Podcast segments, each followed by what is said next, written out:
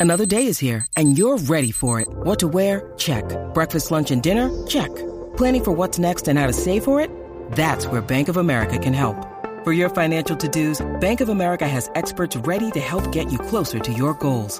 Get started at one of our local financial centers or 24-7 in our mobile banking app. Find a location near you at bankofamerica.com slash talk to us. What would you like the power to do? Mobile banking requires downloading the app and is only available for select devices. Message and data rates may apply. Bank of America and a member FDIC. This episode of the Elevate Your Leadership podcast is brought to you in part by iFly Virginia Beach Indoor Skydiving. At iFly Virginia Beach, we bring people together through the dream of flight. Visit our website at iflyvabeach.com to learn more about our group events to include leadership development, team building, and family fun.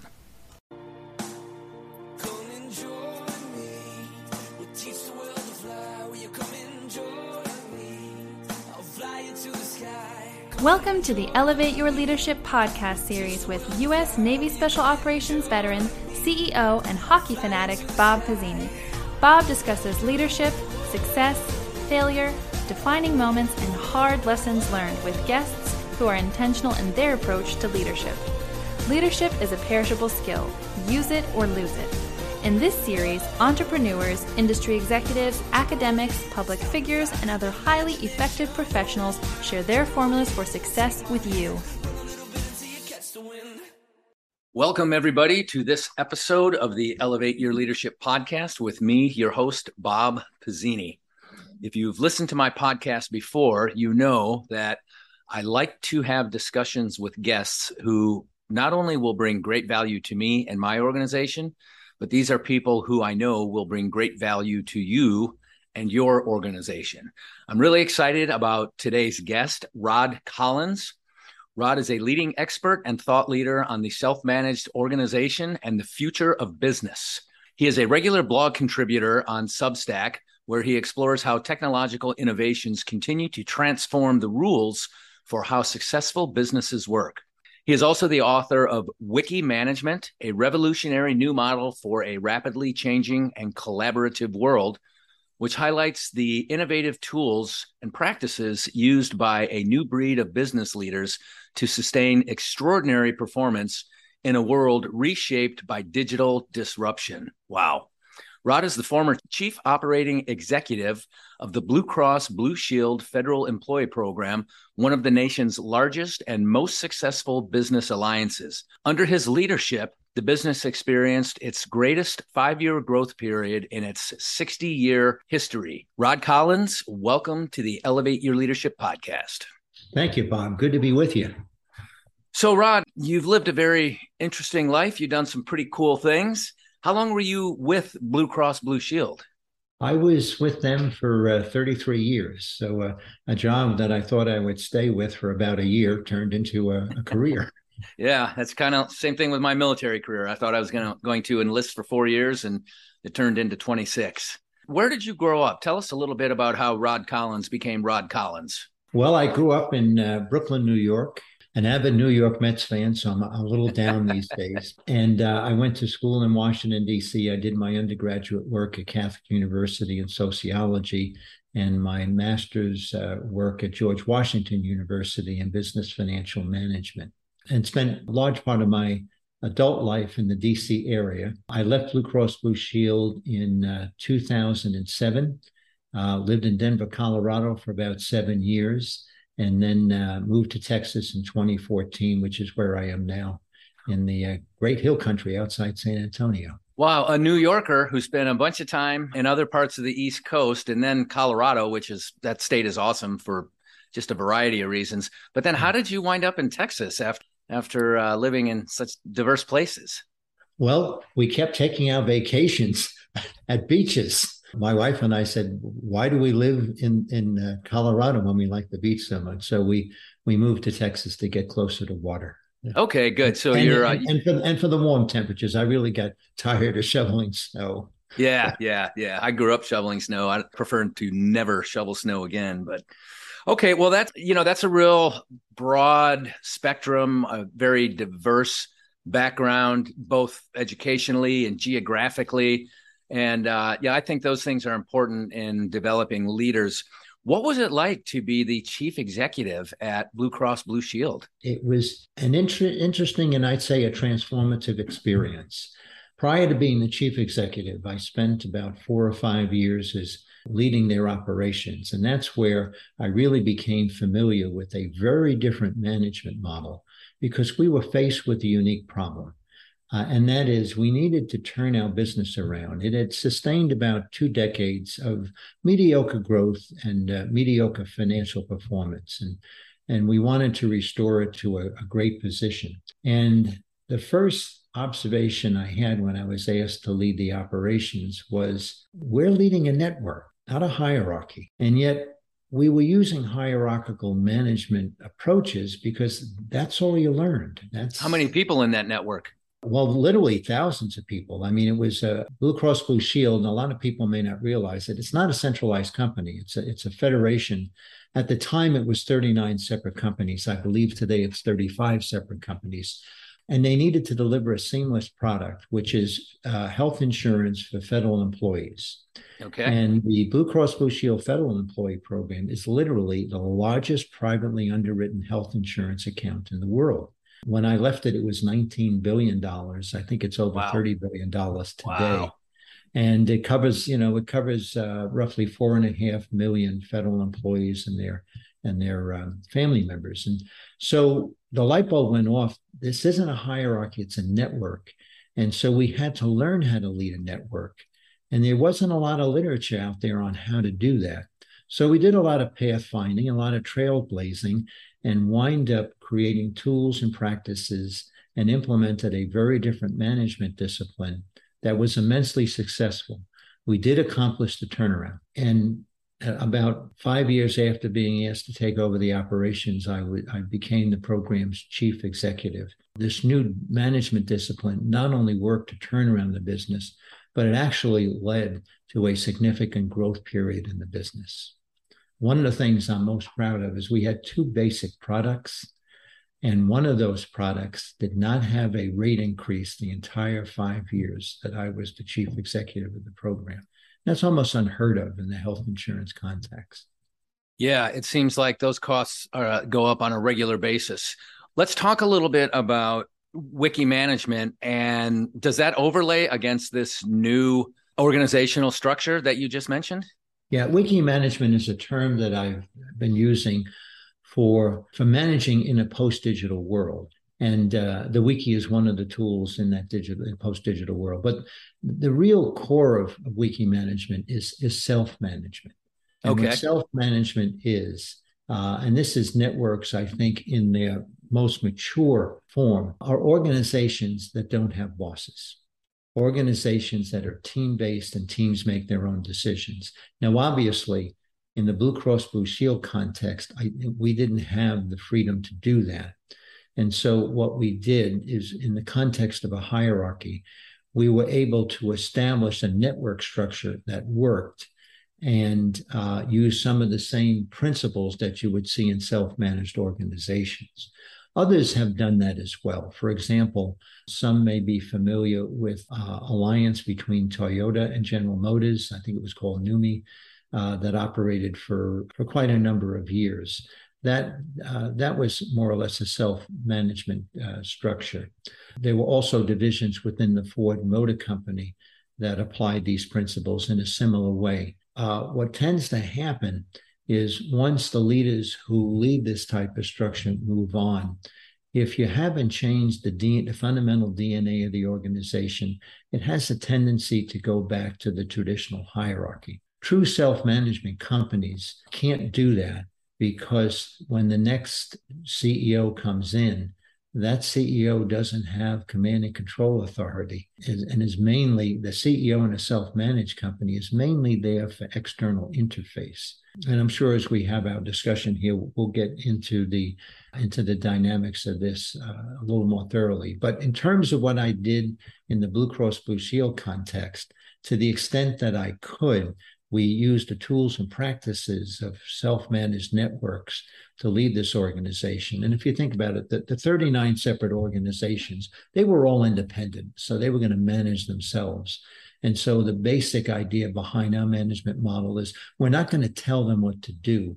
We're going to put in place meeting protocols. We're going to put in place tools, practices, and disciplines where we can decide things together in ways that worked.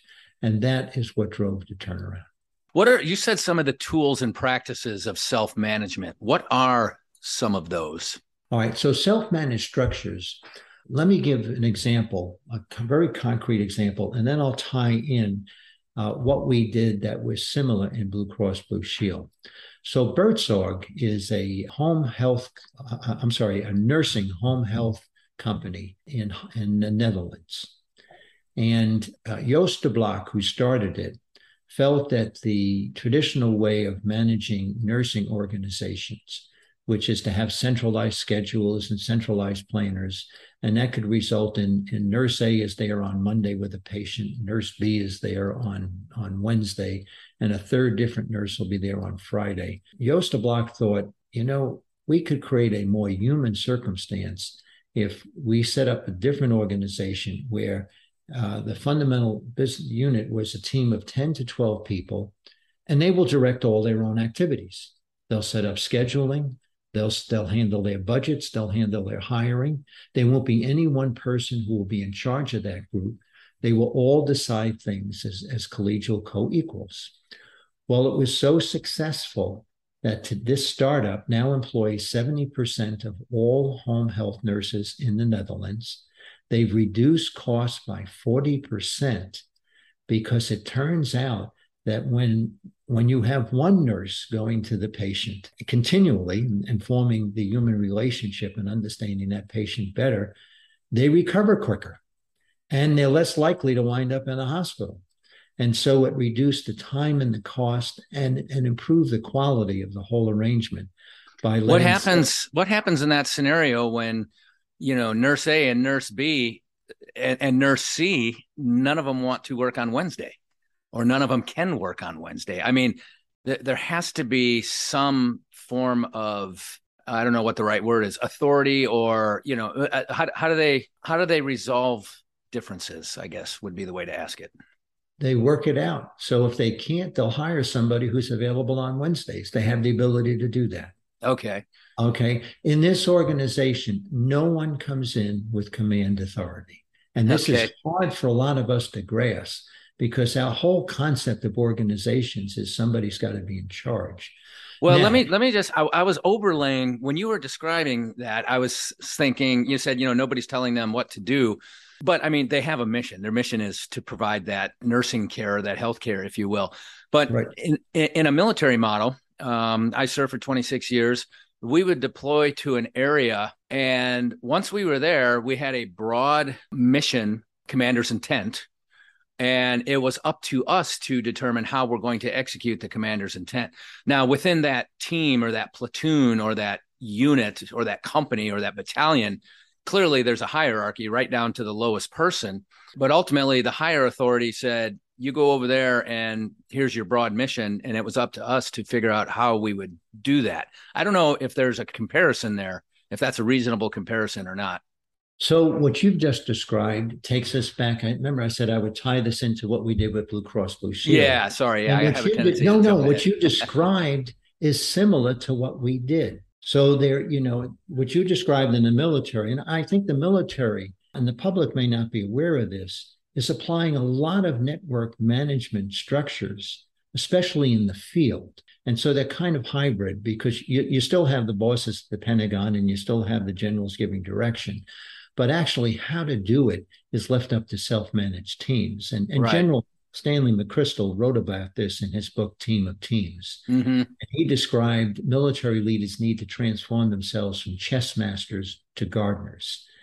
And I love that analogy because as I look upon what we did in Blue Cross Blue Shield, that's exactly what we did. We shifted from chess masters to gardeners. And the overall hierarchy, the you know, remained. But within that, within this business unit, we applied network techniques and disciplines. So let me describe one that we specifically used that was extremely powerful. We invented a meeting format we call the collective intelligence workshop. And what we would do in order to come up with what we were going to do, rather than to give commands and orders or directions from Washington, which is where headquarters FEP was, what we would do is we would assemble 40 to 50 people from the various 39 organizations in a hotel room for two or three days. And we would have these, what we call collective intelligence workshops. And the idea was to get a microcosm of the business in the room.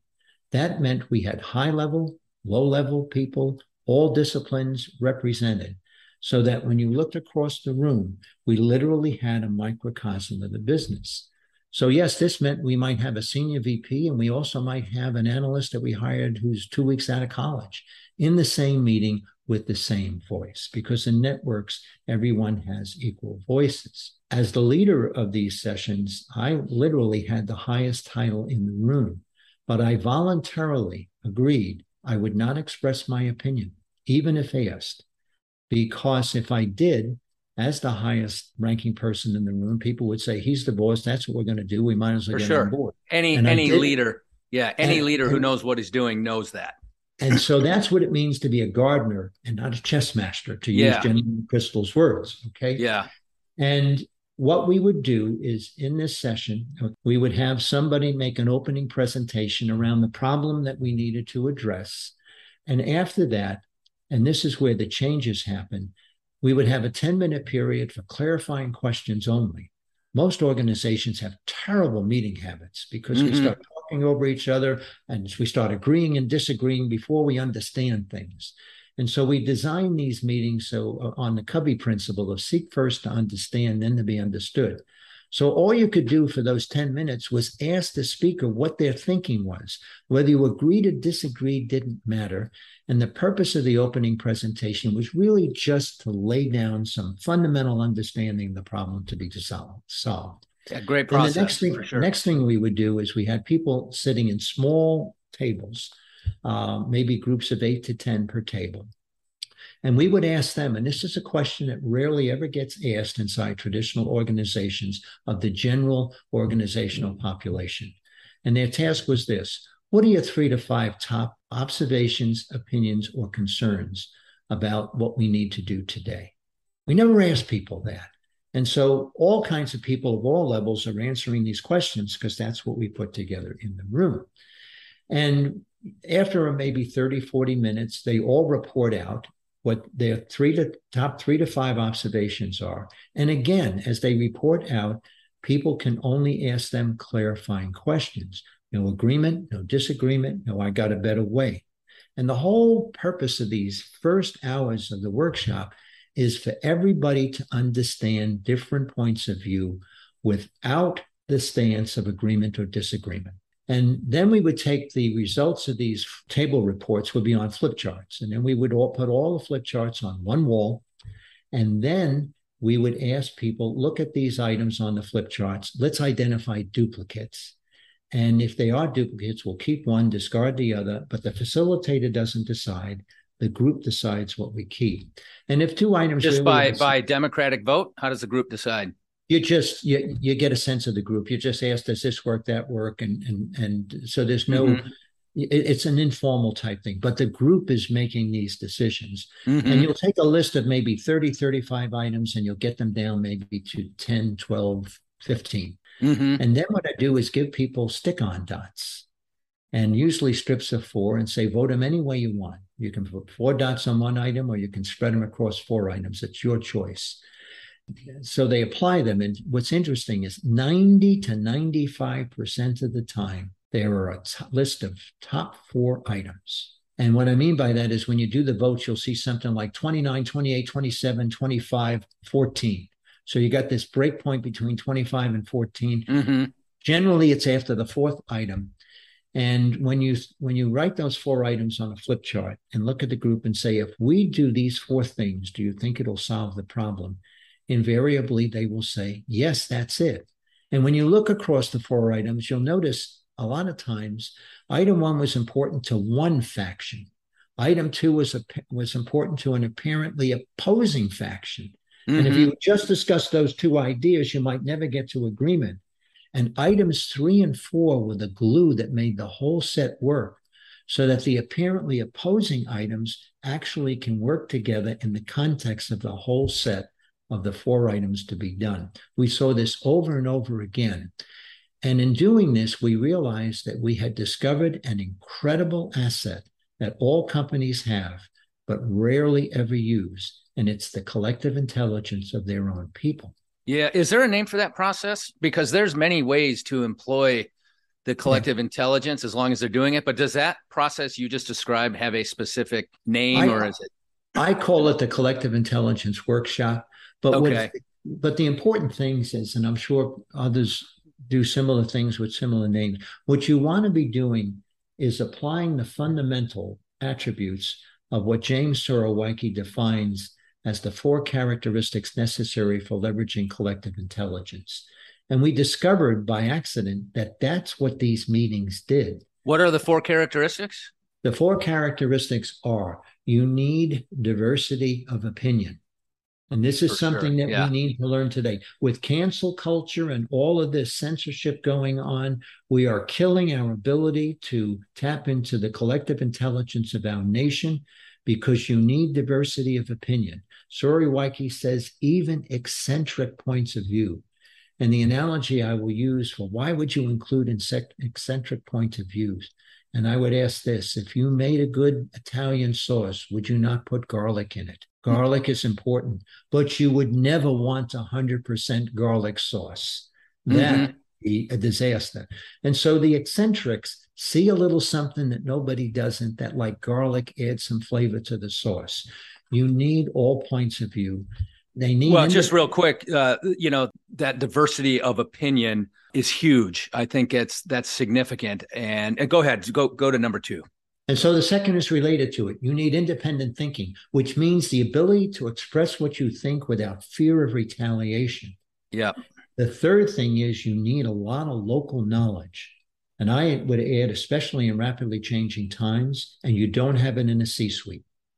That's why you want to combine people who are closest to customers and processes with senior executives in the same meeting. Oh, absolutely. Get, yeah, your customer facing yeah. your customer facing teammates. Uh, I call that the tactical level of engagement, and they're the eyes and ears of the organization. They know what is going on regarding yes. product or service. Uh, so having them in the room, they should always be in the room. Right, and they see change first. And then the fourth aspect is you need an aggregation mechanism, which is some way to cull and the the collective intelligence resident in the group and so when I read Surowiecki's book, I realized why our collective intelligence workshops work. I also realized why self-managed organizations work because they meet all four characteristics. Diversity of opinion is welcome. Independent thinking, the way we did in collective intelligence workshops is when ideas were reported, they were from table one or table two. You didn't know if the junior ac- accountant or the senior executive of marketing was the author of the idea and you want to do, you want to separate ideas from positions because maybe the person we hired out of college two weeks ago really does have the best idea even though they don't sure. have the highest title yeah. and so what happened in these meetings is the ideas took a light on a life of their own without being identified with particular authors. And when that happens, you're more likely to combine the strengths of different ideas. And we called it the depoliticization of ideas.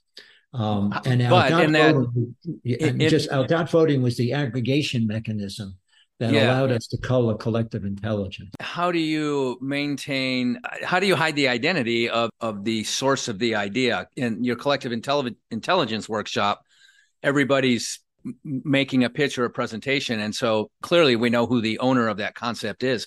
How do you mask that? Actually, you don't, because now you're discussing in tables. Let's say you have five tables, and you tell each the first thing you have to do before you begin your discussion is select a scribe and a presenter. And, uh, and only one presenter can present for the table. Got that, it. That's, that's wow. Yeah, yeah. Yeah. And and so and you t- and you tell tables select your presenter wisely okay because yeah. that's the only voice your table is going to have yeah okay in the, re- in the report out okay so a lot of effort is put on understanding And that's why diversity is so important. That's why clarifying questions. I, I have to tell you a funny story. I was facilitating one of these sessions, and there was a gentleman from, from our, our New York organization who stood up in real New York form, just stuck his finger out me, and he says, You. And I kind of stepped back, like, I wonder what's coming next. He said, Have changed my life. He said, clarifying questions. That is the best thing I've ever seen. Clarifying questions. He said, people here are really listening to others because of this clarifying questions. He said, I'm going to use this in my family. It's so good. Thank Yeah. you very much. And then he sat down and I thought, whoa. Because when he when he first said you, I was wondering, am I in trouble? But yeah. it, it's But what the- what I'm hearing you describe really is just a highly effective form of leadership. I mean, somebody has to create the environment for that collective workshop, collective intelligence workshop to be successful. Somebody has to, you know, somebody has to come up with the concept, get buy-in from all the participants and then ultimately, you know, get the maximum value out of their participation. So so there is leadership involved here. Is that So correct? let's, let, let's talk about leadership in the two contexts we've been talking about. So, in the context you were in in the military, the one I was in in Blue Cross Blue Shield, I voluntarily gave up my positional authority to command. And when diff- there were difficult issues that would come up in these sessions, all right, and I would not unilaterally deliberate them. I kept using different exercises for the group to come to its own conclusions. And that was important because I eventually realized I would But when the when the group came to its own conclusion, let's just say that you kept, well, what do you think, and what do you think? Well, why do you think that, and why do you think that? And it, you know, as you're facilitating this process, the group says this is the direction we want to go. Do you not ultimately then say, okay, let's do it? No, I and I'll give you I'll give you another specific example of, of the most scary moment for me in doing this process. We I was we we're facilitating a session, and the group has come to a an agreement of moving in a direction that I am convinced is wrong. And here is my internal dialogue. I'm thinking to myself, Rod, you're the chief executive of this group, and I can feel this pull. It's your responsibility to pull this group back because Mhm. they are going down the wrong path. Then the next thing I thought of is if I step in and veto and overrule this group, it will be around this country faster than lightning. Rod Collins believes in collaboration as long as you agree with him. Sounds And like a I movie said- title. I said, I cannot denigrate this process. And so I said to myself, I have to be quiet and let the group continue on, even though I'm extremely uncomfortable. And what happened next was amazing. They didn't land on that spot, they kept going. And they eventually got to a creative breakthrough idea that none of us could ever come up with. And once we got there, I thought, thank God I did not stop it because when I thought we were in a wrong direction, we were just at a particular milestone on the path. And by not stopping the journey, we got to an incredible place that was an excellent solution. That when we did present it to the formal hierarchy, their reaction was, wow, this is really well thought out. And so, whenever I had those moments in the future where I thought the group is in the wrong place, I then thought to myself, ah, we must be on the pathway to an amazing breakthrough. And that's what tended to happen. That discipline. Now, I want to get back to this issue of leadership. Okay. Mhm. And so, in the context that you and I are both familiar with, you in the military, I in the Blue Cross Blue Shield, and many of our listeners here. Okay. Yeah, and, and I'm in the pri- I own a business with 40 employees. I have uh, in today's you know Yeah. mainly millennial workforce. Yep. So I And- have and uh, so if there are people who are intrigued with this here, chances are they work in a hierarchical structure. And you can do this, okay? But you have to give up your positional authority. You have to say, I'm going to be a gardener rather than a chess master. I'm going to be a leader by facilitating rather than by directing, okay? And let, me- let me just add something to that real quick. Leaders who don't understand that positional authority is granted uh, or more more specifically it can be taken away by those who work for you and that's something that i think positional authority by title that's maybe what you were hired as or that's how things start out. But if you are not leading in a very deliberate way my automatic light keeps turning off that takes into consideration the needs of the individuals uh, you know balanced against the needs of your organization those people can fire you yeah. And so you and those are dynamics that will be working in in, in a hierarchy. Now again for our listeners if they want to do this they can. And if they're willing to uh, learn the tools and practices and I would suggest you are probably going to achieve better results than with your traditional ways of managing. You're going to shift from I do twice as much work and get half the fun to I do half the work and have twice the fun. I think. Yeah, right. Now, and, when you say so, traditional ways of managing, what what are you specifically referring to? Tr- traditional command and control. I give the directions, you follow them. Okay. What the one thing? Remember, when I did these sessions, I was the one person in the room who couldn't express his opinion. I, I, guess again, I guess what I'm kind of referring to there is if I give direction, it's after I've received input from everybody. I have six people on my management team, and I don't decide anything significant without making sure I have their input. And most of those situations, they go get input from the rest of their people on their team. That's known as consultative management. And I think that's a good approach. This is beyond that. Okay. Um, I, I really, I really made very few decisions by myself. For sure. A- absolutely. Yeah, I, it's, once I discovered this phenomenon of collective intelligence, I turned it into a competitive advantage that was extremely powerful. I really got to, I really believe, why would I ever substitute my thinking, my point of view for the collective intelligence of these incredible people that I work with? I have three so questions that yeah, I let's asked. Stay on, let's stay on the leadership because I want to contrast it with what happens in true self-managed organization. Okay. And so in the context that we have been talking about and are more familiar, and I think that our listeners are familiar about, there's this voluntarily giving up the ability to do command and control direction and to be a gardener and a facilitator.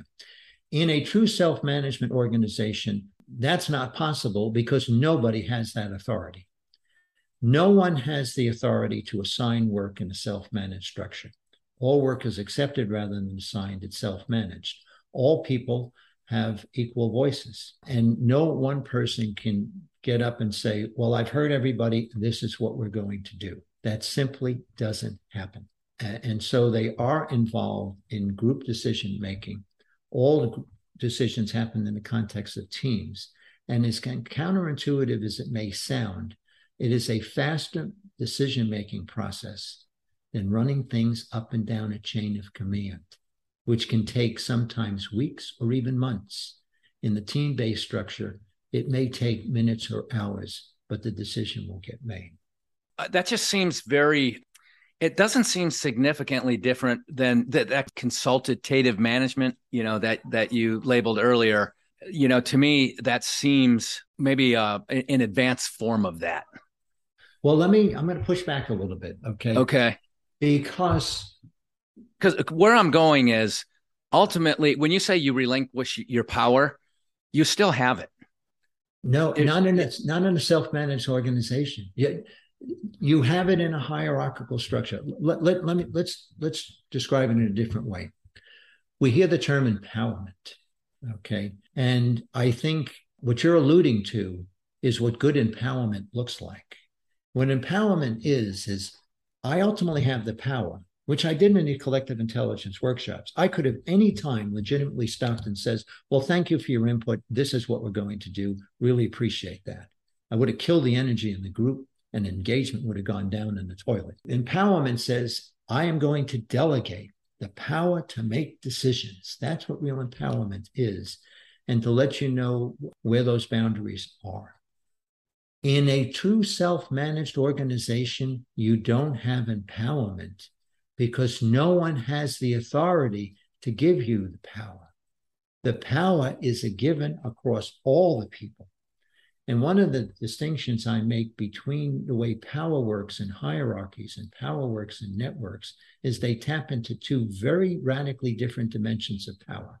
In hierarchies, power is a function of force, and it is essentially coercive power. And so we try and teach people to empower people, benevolent dictators. What this is, is use your coercive power very humanely, as humanely as you can. Power in a network taps into an entirely different dimension. It's about energy. And it's so it's synergistic power. And the power arises from the interactions of the people. They create the power, they co-create it. What about what about hiring and firing and pay raises?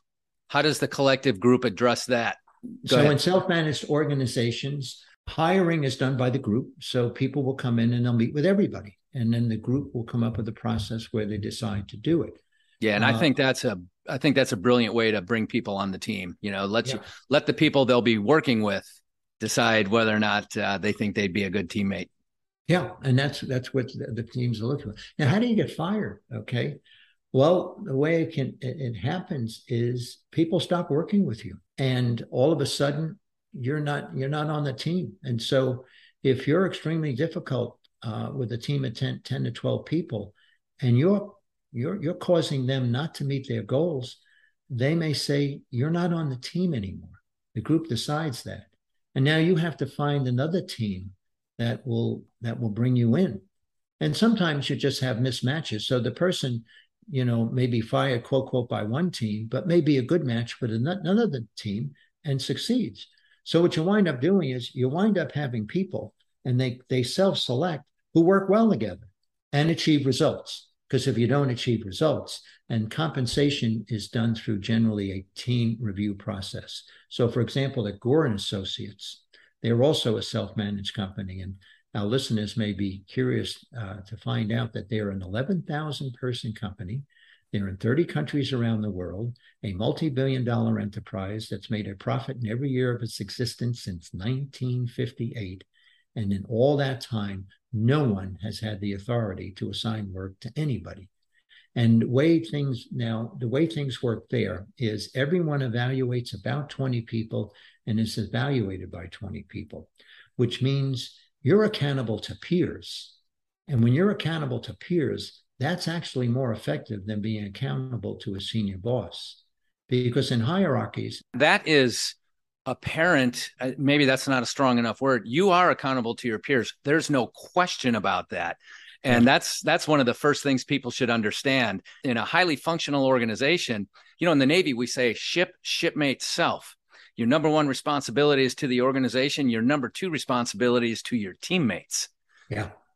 Now, and, and, this is why it leads to a more effective organization. If I'm accountable to peers, I have to find a way to balance different needs. If I'm accountable to a boss, all I have to do is please that boss. But And it's I- not one or the other. You're accountable to both. Uh, well, if your performance appraisal and your compensation is determined by your boss, there are people, and I'm, I'm sure people listening to this and can think of situations where they work with people who eh, pleased their boss and took the attitude, I work for my boss, the rest of you be damned.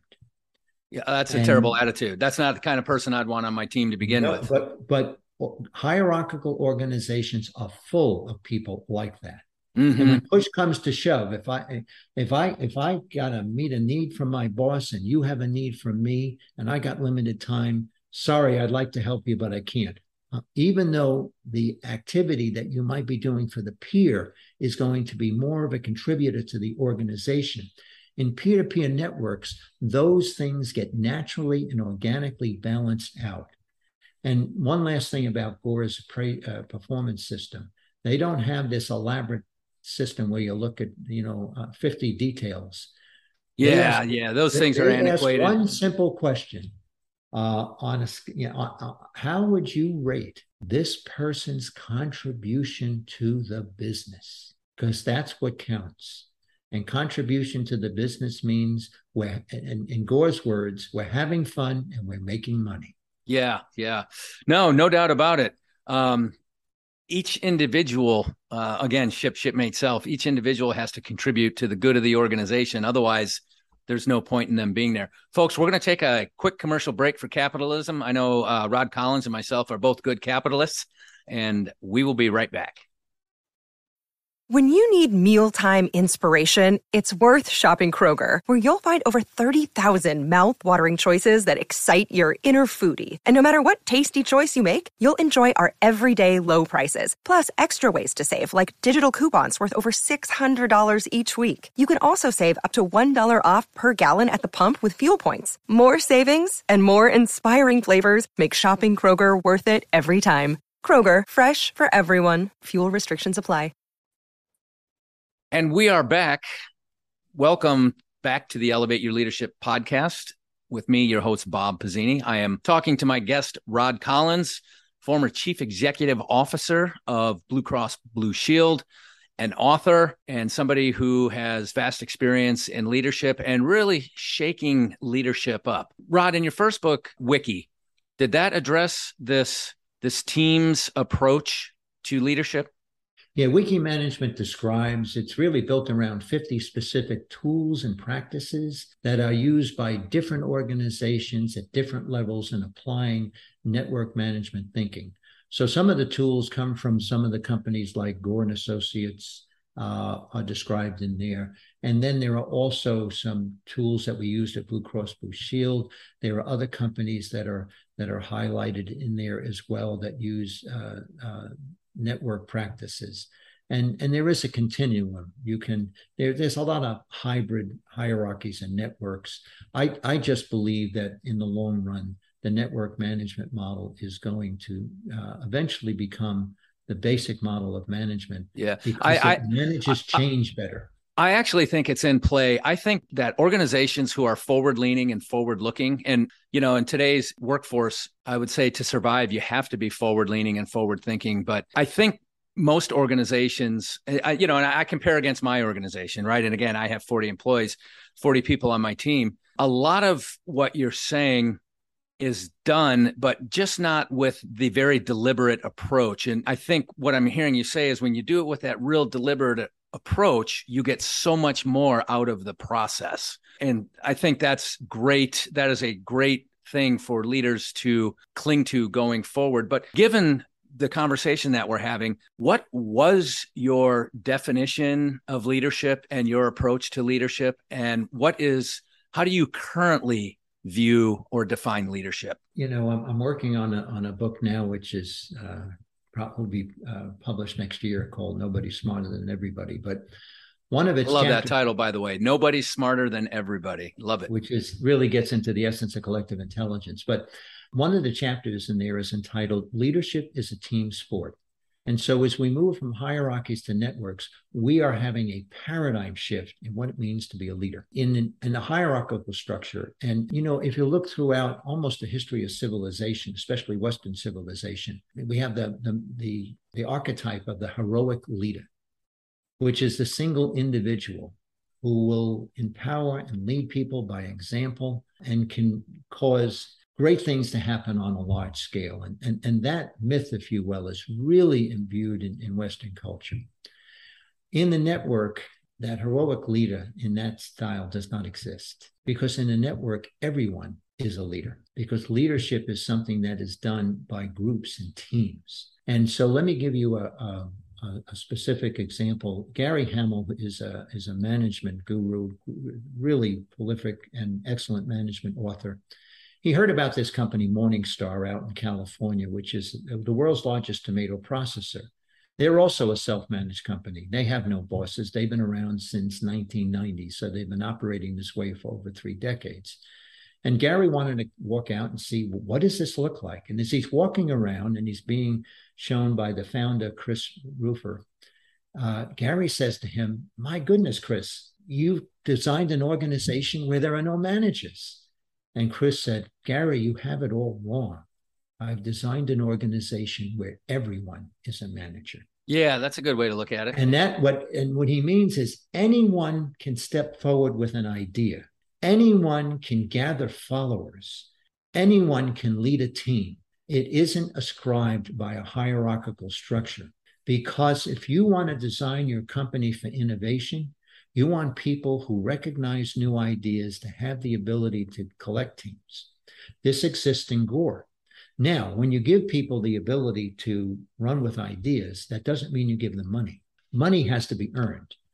Get, processing and, and, and working ideas is free and available to everyone in the full sense of the word freedom. In Gore, they have pitch sessions. And so they use the collective intelligence of, you know, they might have pitch sessions with about 40 or 50 Gore associates, and these people pitch. And at the end of it, the group, through a dot voting process, will decide which one should get funding and which one shouldn't. And then those who don't get funding get feedback on what you need to do to perhaps improve the idea to get funding in a future session. So there's very much this learning aspect. So money always needs to be earned, and these structures have a way to do it. But anyone, anyone is free to run with ideas. Again, in my organization, in my experience, as we said earlier, the best ideas usually come from your customer facing people, your teammates who deliver the product or service. And so when when good ideas come to me, when they come to my level, I ask three questions. The first one is, will it enhance the employee experience? Mm-hmm. Second question is, will it enhance the customer experience? And the third question is, will it enhance the bottom line? Yeah. That's the order of precedence of the questioning. And if the answer is yes to all three of those questions, then we're probably going to do whatever it is eh, that's being asked for or recommended. Usually the answer is yes to one or two of those questions, but not all three. And that's when, as a team, we flush out that concept to see if there's merit. And often, oftentimes, where we arrive is not the place we started, but kind of to your the point of your discussion earlier, that idea that had merit turns into something really great when we kind of put it through this process, you know, oh, almost yeah. like your collective intelligence process, um, maybe just another way to approach it. But that a process that I have used for a long time. I find it to be very valu- valuable. But also, number four from the four characteristics you mentioned earlier, aggregation mechanism. How do I hear those voices? How does that idea get to my level? Mm-hmm. And that's a very de- deliberate process as well. And I do have processes in place and I make it clear on a regular basis that I want to hear from everybody and anybody. No idea is too kooky to mention. That kind of gets to what you were talking about earlier. This, you know, bring these wild, crazy ideas that are, you know, outside the lines or outside the borders, but that stimulates more creative thinking. And, you know, well, well, why couldn't we do that? As crazy as that sounds, why can't we? And to get people to think. So anyway, I a lot of the processes you're describing, I think, again, more forward leaning organizations, they're employing some variation of this. So going back to leadership, then, uh, you know, how do you define it today? How do you, def- just generally, uh, how do you define leadership? I think leadership is the capacity to solve problems, do work, and get results. Okay. That's the fundamental purpose of an organization. And leadership is something that we do together. Leader is not, uh, and anyone can be a leader, and anyone can be a follower. And you will go back and forth between those roles. For sure. Absolutely. Yeah. There's a time there's a time to lead, there's a time to follow, and there's a time to get out of the way. Or like my buddy Tebow said, this is something his father told him. Sometimes you lead from the front, sometimes you lead from the middle, and sometimes you lead from the rear. Now, just some other concepts on that. I think today a leader is more a facilitator than a director, which means probably the most important leadership characteristic is the ability to listen and understand. One of the problems with hierarchies and why I think they will have a hard time transforming is unfortunately leaders in traditional hierarchies are overpopulated with narcissistic personalities. Agree. And that is dangerous because narcissists don't have empathy. They don't relate to people. So Agreed. I like the questions that you raise. What you know, when does an idea go forward? And you say, well, how will it enhance the people here in the organization? How will it enhance our customers? And will it deliver the bottom line? Those are th- that, that's what Joost de Blok did with Buurtzorg in Netherlands. So the motto of his company is humanity over bureaucracy. How are we going to impact human lives? So an important aspect of leadership is the ability to empathize. Without a doubt. When you, when you empathize, you listen and understand. And when you listen and understand before you act, you're more likely to act more intelligently. And then if you bring in the broadest data points that you can, you know, a few whole sessions across your 40 people and, you know, occasionally involve them, we're, we're considering some ideas and and we're going to go through some facilitated processes. I'm going to tap into your thinking and we're going to use that as input into what we do. These are the things that energize people.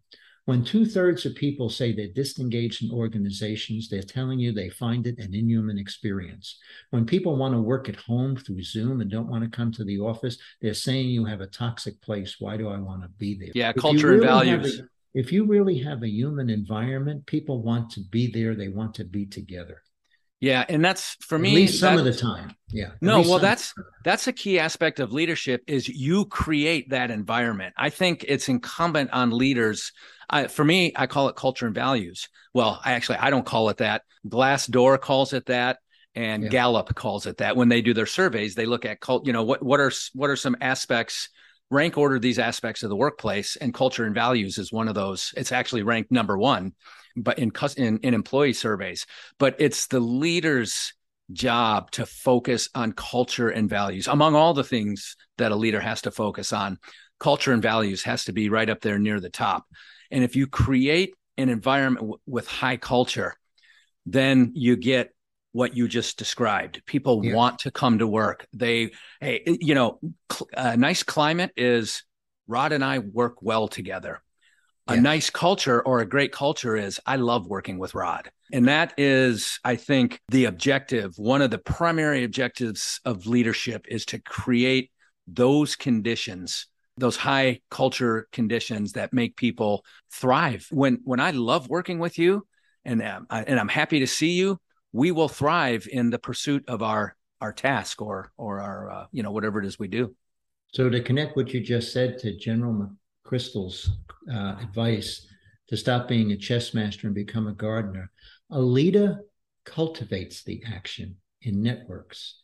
A leader directs the action in hierarchies. In hierarchies, only some people can direct. In a network, anyone can cultivate. I, I agree with that. Again, you know, I'm looking at my 26 years in the military and my now 12 years in the private sector, and Yeah. Not anyone can cultivate. so there's some people who just they're not there yet. Well, that's one that you and I can disagree with. Yeah. I I have watched this. Pro- I tell you, the collective intelligence workshop process was interesting to watch um, because I just watched all kinds of people step up and perform in ways that were just incredible. And Were there I- people who didn't? No, Okay. very rare, and and those who didn't left on their own. That's the Yeah. interesting thing. Yeah. You don't have to fire anybody because when you have an environment in which people are expected to be responsible, cultivation is essentially the basic act of taking responsibility. I'm going to do what I can to cultivate an environment of working together. That's really, see, anybody's capable of doing that. If you can't, then you're going to leave because Mhm. They expect me to be responsible and I'm going to find someplace, you know, this whole notion of quietly quitting Right. is people saying i'm not going to take any responsibility they in, in, in a way that it's an irony they're giving command and control exactly what they want i'll do exactly what i'm told and only what i'm told and that is the worst thing that can happen to a company Oh, You no, want- no question about it. Yeah. you Yeah. want people cultivating okay because that's what creates excellence in companies Yeah, so so I'm with you there. And again, you know, the other thing I overlay this against is my high school hockey team. I coach hockey. Every kid on my team is a better hockey player than me, right? So why am I the coach? Because I'm bringing out what's already in each one of those as an individual Yeah. and having having them contribute that skill, that capability to the team. And oftentimes what I'll say to to the kids on the team, if they went out and did something and I didn't think they did it the right way, I'll say, How'd that go? And they might say, Yeah, that didn't turn out so well. And I would say, If that happens again, are you going to do anything different? Yeah. Rather than direct them on what to do differently, I want them to give consideration to the situation and come up with their own solution because I can tell the kid to go out there and do something different, but he's the one out on the ice. He's going to do what what he decides he needs to do. Well, that's the thing about collective intelligence is you're continually learning and focused on that because oftentimes the byproducts of collective intelligence was something that no one of us could ever come up with by ourselves. And so it was a level of solution, a level of intelligence in which we learned a better answer than any one of us could have done. And, and that's a powerful moment. When groups have that experience, it's incredibly powerful, very motivating, and tends to get results in the marketplace. When you get to that level of intelligence, you really know what you're doing. Everybody thinks Thomas Edison invented the light bulb. Thomas Edison led a team of people yeah. who invented the light bulb. And, you know, I think the proverb there is if you want to go far, go alone. I'm sorry, if you want to go fast, go alone. If you want to go far, go with a group. That's a good way to put it. Yeah. Okay. For the listeners at home, if you're enjoying this discussion with Rod Collins, and if you want to know more about the Elevate Your Leadership podcast, please visit my YouTube channel, Elevate Your Leadership. Uh, so just go to YouTube, search for Elevate Your Leadership, and you will see this episode in audio and video format. And you'll see my previous episodes and a plethora of other information, little brief discussions and little clips from different discussions I've had with leaders over the years. And again, these are all things that I know will bring great value to you in your quest to be a better leader. And it will bring great value to your team as your team looks to become more cohesive and more productive. So elevate your leadership on YouTube. You can also visit Robert Pizzini dot com. Rod Collins, what haven't I asked you? What wisdom do you have to share with our listeners that we haven't talked about yet? Well, just remember, nobody really is smarter than everybody. And uh, I think collective intelligence is the game changer. If people want to learn more, I've got a website, rodcollins.net. It'll take you to my Substack column, my books, podcast, and uh, and speaking. So awesome. Rodcollins.net. So you you do speak publicly? Uh, yes, yeah, I do keynote speaking on this topic. Okay, great. So we have keynotes, we have a book. Obviously, rodcollins.net is the site. You know, you said something earlier. One of the chapters in your book is titled Leadership is a Team Sport. I completely agree. And literally with the sporting concept, again, referring back to hockey. But one of the things I've discovered and I'm deliberate about is good leaders develop good teams and good teammates and those good teammates ultimately become good leaders so i i've worked for some brilliant leaders and i've worked for some leaders who i thankfully don't have to interact with anymore. And that's just always going to be the dynamic in the workplace but leadership is a team sport. I just love that title. Rod collins thank you so much for being on the elevate your leadership podcast. Bob a pleasure to be here. Thank you so much. Thank you for listening to the Elevate Your Leadership podcast. To contact Bob directly or to learn more about how Bob can advance you and your organization through leadership training, team building, executive coaching, and public speaking, visit robertpizzini.com. Robert, P I Z Z I N I.com, and connect with him on LinkedIn.